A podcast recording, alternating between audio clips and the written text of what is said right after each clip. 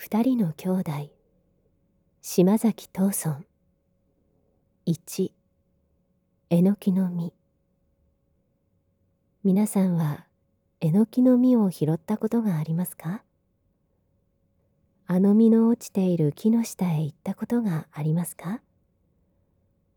あの香ばしい木の実を集めたり食べたりして遊んだことがありますか？そろそろあのえのきの実が落ちる自分でした。二人の兄弟はそれを拾うのを楽しみにしてまだあの実が青くて食べられない自分から早く赤くなれ早く赤くなれと言って待っていました。二人の兄弟の家には奉公して働いている正直ないいおじいさんがありました。このおじいさんは山へも木を切りに行くし畑へも野菜を作りに行って何でもよく知っていました。このおじいさんが兄弟の子供に申しました。まだえのきの実は渋くて食べられません。もう少しお待ちなさい。とそう申しました。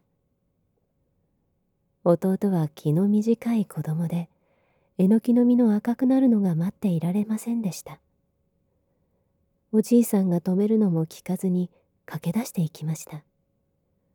この子供が木の実を拾いに行きますと高い枝の上にいた一羽の菓子鳥が大きな声を出しまして「早すぎた早すぎた」と泣きました。気の短い弟は枝になっているのを撃ち落とすつもりで石ころや棒を拾っては投げつけました。その度にえのきの実が葉と一緒になってパラパラパラパラ落ちてきましたがどれもこれもまだ青くて食べられないものばかりでした。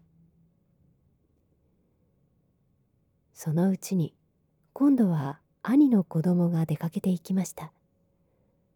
兄は弟と違って気長な子供でしたから大丈夫。えのきの実はもう赤くなっている。と安心してゆっくり構えて出かけていきました。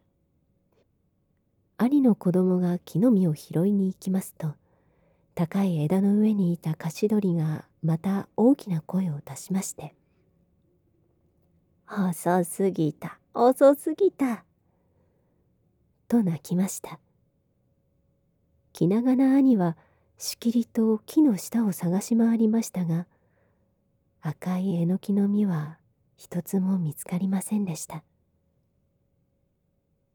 この子供がゆっくり出かけていくうちに木の下に落ちていたのを皆他の子供に拾われてしまいました。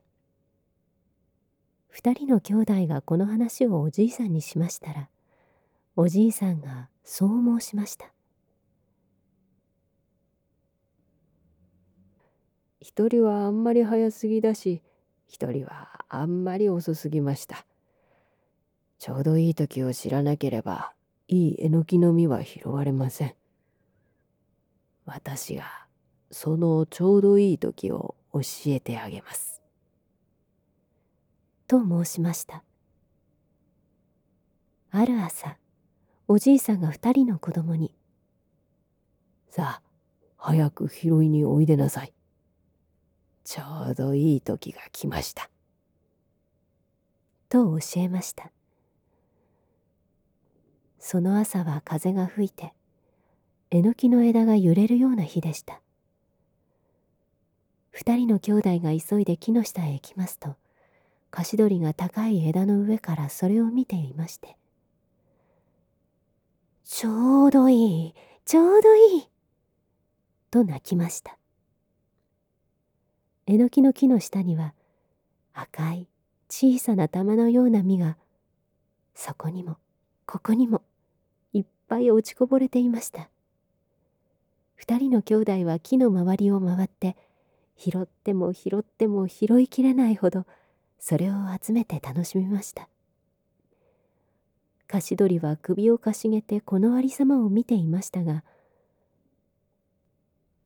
なんとこのえのきの下にはいい実が落ちていましょう。たくさんお拾いなさい。ついでに私も一つご褒美を出しますから、それも拾っていきなさい。と言いながら、青い符の入った小さな羽を高い枝の上から落としてよこしました。二人の兄弟はえのきの実ばかりでなく、菓子鳥の美しい羽を拾い、おまけにその大きなえのきの下でちょうどいい時までも覚えて帰ってきました。